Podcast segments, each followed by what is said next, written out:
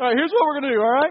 We're going to start with a little quiz about some viral videos, all right? And so, around the people that you are, I want you to try to figure out these. Um, here's what we're planning to do we're going to show you a clue. You take a moment to try to figure out which video it is. They may be obscure, they may be real well known, whatever it is. Try to figure it out, and then I'll ask you what you think it is, then we'll show it. All right, so here's the first clue, all right? Knowing the first video to reach a million views on YouTube should definitely earn you the gold. So here's the thing you're trying to figure out, talk to people around you. What do you think the first video to reach a million views on YouTube? Which, by the way, just so you know the scale of these things, this is a few years ago. There's a video about to hit 2 billion views. We won't show it today because it's some Korean guy dancing around, all right? Gangnam Style will not be played, all right? So knowing the first video to reach a million views on YouTube should definitely earn you gold. Anybody have a clue what it is? No, nobody knows. All right, here it is.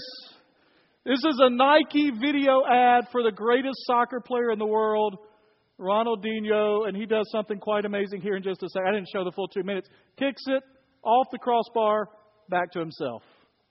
He does that about five times in a row, which, if you've ever played soccer, is absolutely amazing. All right.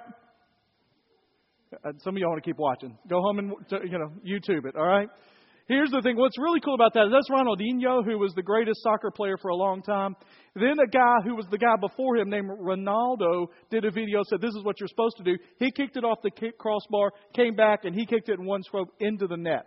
Said you're supposed to make it into the net. So that's First, how many of you got that one? That's what I thought. All right, here's the second clue. All right? Wonder what Jack Black thinks of this video that has been viewed almost 200 million times.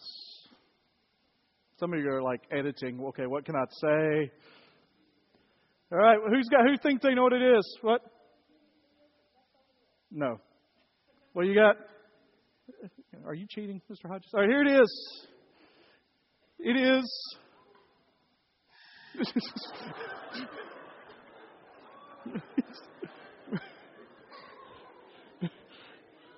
All right. So that one went. Here's the last. We're only going to do three today. Here's the last clue for you. Biggest viral video of 2013 made popular again a long forsaken communication method. Biggest viral video of 2013 made popular again a long forsaken communication method. The sixth grade boys think they know. Well, wait, let everybody else talk about it. Don't jump out there. All right? Talk for a second. Anybody else think they know? Well, you got sixth graders. Here's the video right here. All right, that's good. That's good. How many of you have never seen that before? Never. You are blessed beyond what you know. How many of you just now got that out of your head and say, Thank you, Pastor, it's back? It's, it's never been out, right? All right, so these videos get huge. In fact, videos are now at a rate. It was that it took that. All right, y'all can come back now, all right? I know in your mind some of you are already towards the end of the song, all right? These videos, they spread eh, just as quickly as you, uh, you can't even imagine.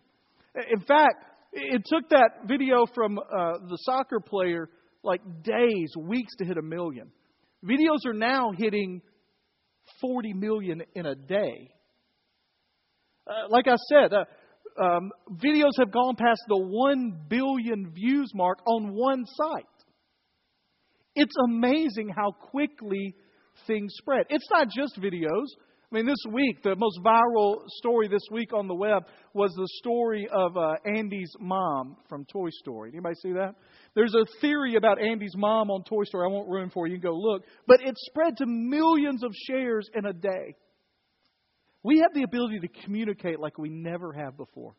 Now, I was looking at some things about our own website you know, we have a website. We put the it's fbcgillsville.com. It's a great place for information and all of those kind of things. It's uh, it's a if you haven't been and visited, we try to keep it updated with good stuff on it. But here's what's amazing to me, okay? On our website in the last year, almost 19,000 views. That's more than we have in church, all right? 32 countries. We are big in Canada. I don't know if you know that or not, but Canadians love us, all right? Visiting the site all the time. But they people have come to our website from the Philippines, from Brazil, from Russia, from Canada, from India, from Belgium.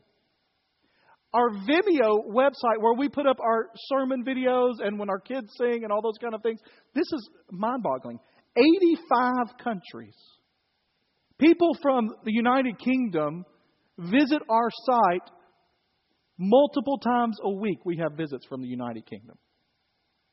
We have people visiting from China, Turkey, South Africa, Pakistan, Malaysia, Sweden, Nigeria, and Qatar. And all those are places that have visited multiple times to our video site in the last year.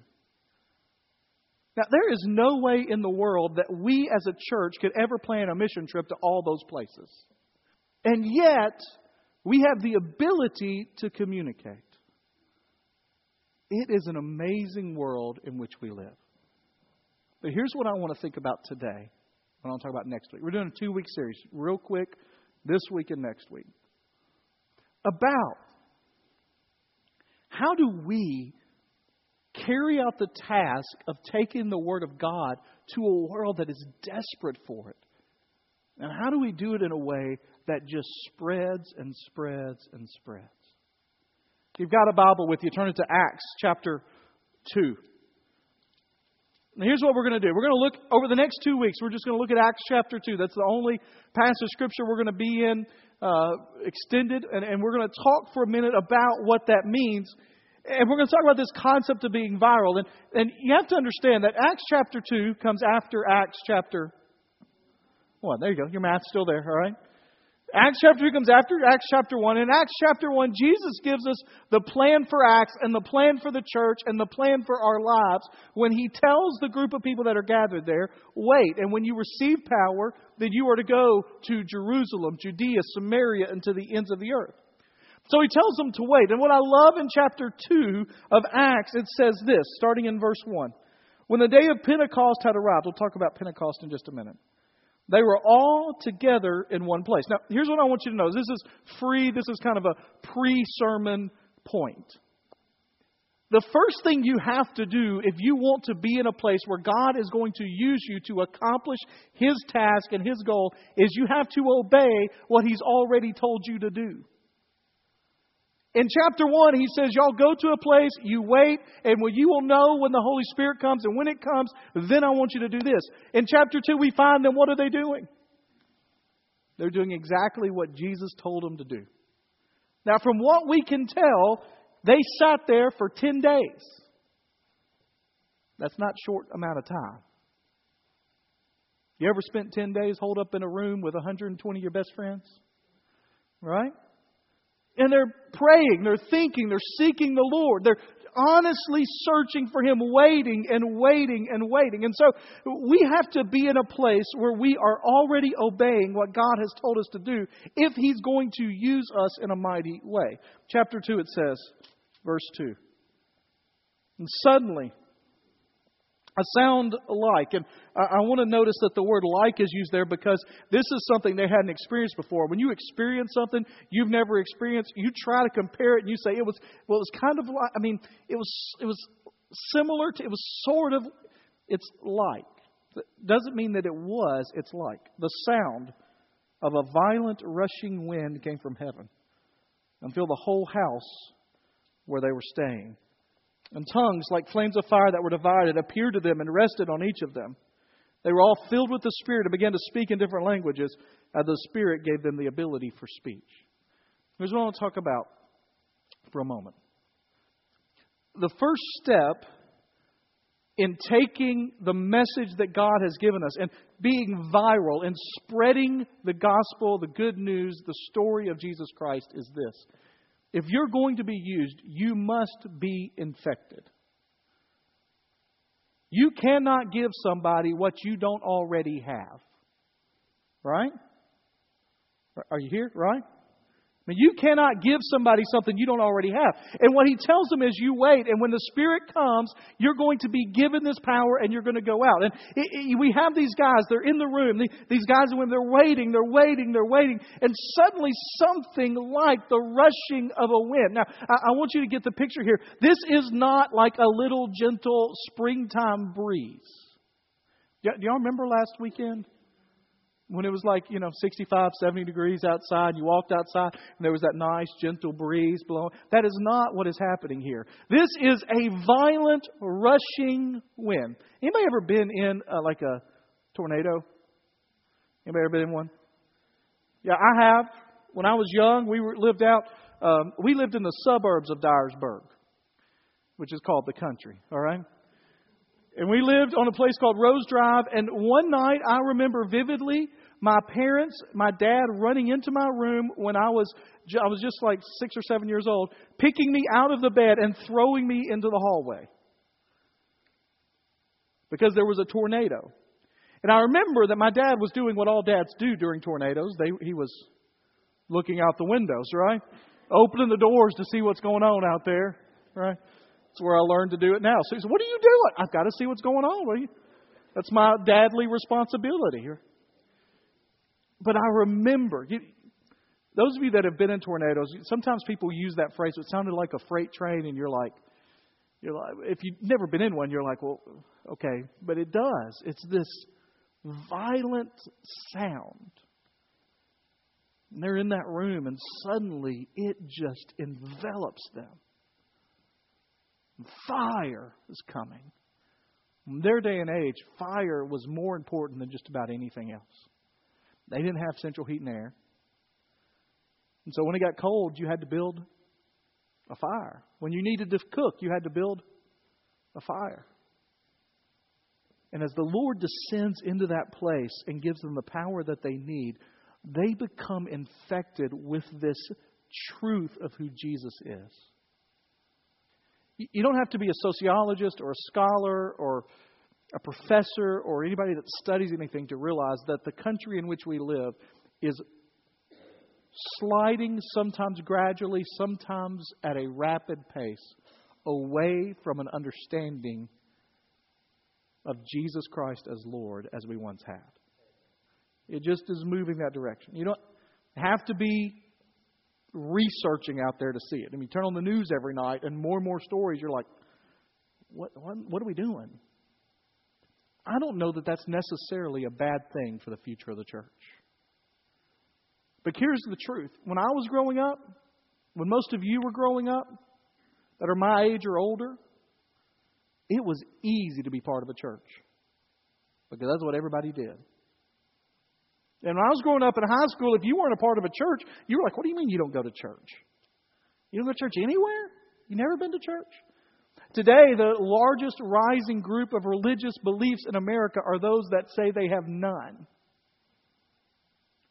And so in my day, it was easy to go sit in a pew and do your diligence and just be there and not be truly infected by the fact that Jesus Christ has saved you and is moving in your life. In fact, it was easy to be a part of a church and never be a follower of Jesus. Can I tell you something? We are going in a direction where it's not going to be easy to do that anymore. Now, that's not necessarily a bad thing. Because you find out real quickly who the followers of Jesus are and who the ones that are there for to be seen or to be known. And if we're going to be used by God to do what He called us to do, which is to go into the nations, Jesus' mission is not for us to be pulled out of the world, it is for Him to be with us in the midst of the world. Jesus' mission is not for us to have some holy place that we run to, it is for us, by the power of the Holy Spirit, to be made holy, that we become the light, His temple in this world that people see and react to. Jesus' mission is not for us to cluster among ourselves. Jesus' mission is that every person in every land, of every language, of every tribe, would come to know Him as Savior, and we are part of that mission. If we're going to do that, the first thing is it's got to be real in your life. I mean, next week we're going to talk about Peter getting up and giving this sermon, and we're going to talk in a minute about what happens when the Spirit comes. But he's going to get up and give this sermon, and what we see real quickly is they want to hear what he has to say because there is obvious change and difference in him from what they know. And can I tell you something? We live in a world that more than ever needs us to proclaim the gospel of Jesus Christ, to tell people about who He is. But they will not listen to us for a minute unless we have been radically changed by Jesus. Because they don't care if we're not any different. Can I tell you something? Some of the grumpiest people I have ever met sit in church pews every Sunday morning. Amen? I'm not going to point anybody out, I'm just saying. Amen? It's there.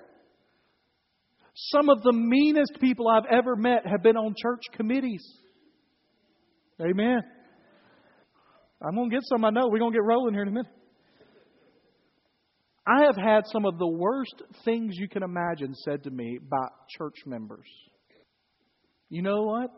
That doesn't mean they're followers of Jesus just because their name's on a roll you're following Jesus, it radically changes. Does it make you perfect? No, but it radically changes your heart and how you act and how you live. And you're not going to be used at all if you're not infected with the gospel of Jesus Christ. Here's the second thing you must be infected, and the second thing is you must be infectious. We got any germaphobes out here? We got a couple. All right. You know I'm talking about the people that live with hand sanitizer on their hands. They just walk around with it all the time. Because we don't want germs, right? We don't want to be around people. We don't want to be with people that are like that. Well, when you're a believer in Jesus Christ, once you've been infected with His grace, with His mercy, with His love, with His forgiveness, you want to be someone that becomes that person that infects other people. I love what happens here. Look what happens. Verse 5. There were Jews living in Jerusalem, which, if you don't read the rest of that statement, is one of those sentences in the Bible you go, well, obviously there are Jews living in Jerusalem. But there are also there devout men and women from every nation under heaven. Here's what's going on big party, big street parties going on. Passover is when they think about God rescuing them from deliverance. It's where they give thanks. It's their kind of Easter celebration, God's deliverance, okay?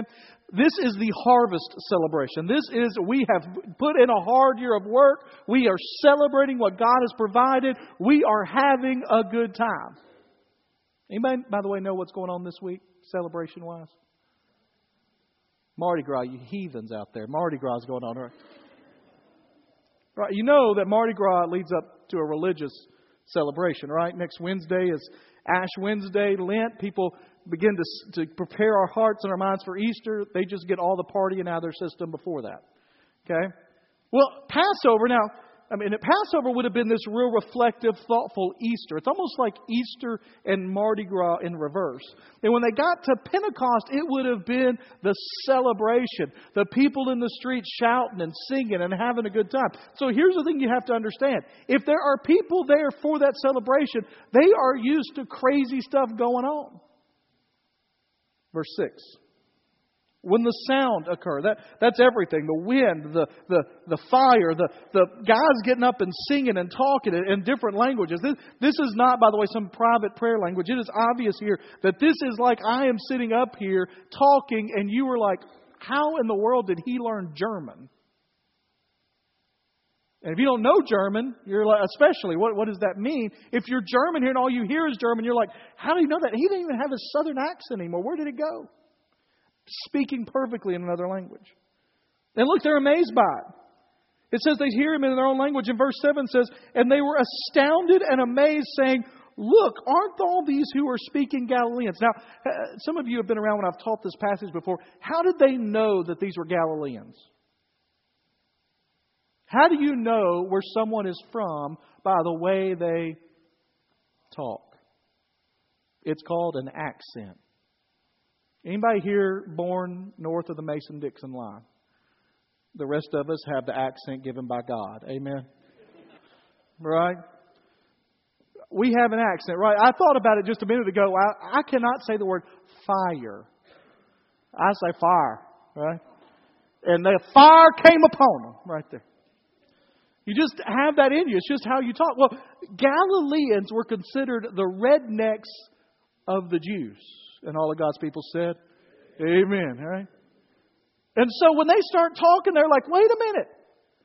That sounds like Galileans talking, but they're talking in my language. How do they know? They can't be smart enough. It's that thing I've said before. When people hear your southern accent, they deduct about 30 points from your IQ, right? Just in their mind. That's what they're thinking. How did this happen? They're amazed by it. I love this. I mean, there's people from um, the Parthians and the Medes and the Elamites. I know y'all know where all that is, so I won't go into it. But Mesopotamia and Judea and Cappadocia and Pontus and Asia and Phrygia and Pamphylia and Egypt and all that. We hear them speaking in our own languages about the magnificent acts of God. Here's what's happening. The Spirit of God comes upon them. It infects them with this power that only comes from Him. And suddenly people want to know what's going on. Now, if I were just to tell you that there were a group of people loudly proclaiming the wonders of God, what would you imagine is going on? They're having a praise service. They're singing. They're enjoying it. They're, they, when God showed up, they could do nothing but let it out. You ever been so invested in something that you can't help talking about it? You can't help saying something about it. Maybe good, maybe bad. I, yesterday, we, we my boys played in two championship games, and I was emotionally invested in those games.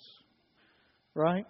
And here I am. And people, I mean, I've said, I say the prayer at the opening ceremonies for the league. They, people use our church. They know who I am in the league. And so I try to get away from people. Because when I want to yell at the referee that that was a call that you missed right there, and I do that in my parent voice, I don't want them to go, "Boy, that preacher from First Baptist, I don't know about, I don't know about him." There was one that yesterday I was standing next to him, and uh, Luke plays on a uh, team with Brian Rager. By the way, the MVP Brian Rager from the first and second grade division of basketball from our church, right? And so he's playing with Brian Rager, and this kid would come down the court every time, and he would take his arm and he would just push Brian away and then run away. Because one I was like, "You've got to call it, ref." And so he called. He came down. He called a. Went, That's it. It's about time. Let's go. what am I turning into here? Right? Same thing happens in Eli's games. I'm sitting right there. In fact, I'm not proud of this, but three or four weeks ago, I, I, to, I, I pointed out to the ref a call that probably should have been made in that moment, and he just turned around to me in our, you know, right there down here in our gym, and says, I don't need your help today, sir. I was like, whoo, all right, that's. An, I probably need to walk away from that. Pastor probably doesn't need to get thrown out of his own kid's game. All right? You know why? Because it means something to me. It's my kids. I care about it. Now, don't get, I'm not that crazy parent out there that's yelling all the time, but I care. And it just, you, you can't stop it. You ever been there? You just can't stop it. That's what happens to them. They're infected by the love, the grace, the mercy of Jesus Christ. The Holy Spirit has taken over their life. And it really is like an infection. And they can't do anything but let out what's happened. I thought about um, the Old Testament, the story of David dancing down the street. He's dancing with the Lord, and he gets up there, and his wife named Michal looks at him and says, I hope you're proud of yourself because you just made a fool of yourself. David says, I don't care. I was praising the Lord. I'll be even more undignified than that to praise Him. You see, that comes from a life that's been infected, that's been taken over by the Lord Jesus Christ, by the Spirit of God in your life. And there's no use to even discuss what comes after that with Peter and his message and sharing your faith until you have settled whether or not you are passionately devoted, completely committed to Him. Whether you've put yourself in a place doing what He's called you to do, to be filled with the Spirit, to be renewed by Him. And allow the Lord to take over every bit of who you are. Would you pray with me?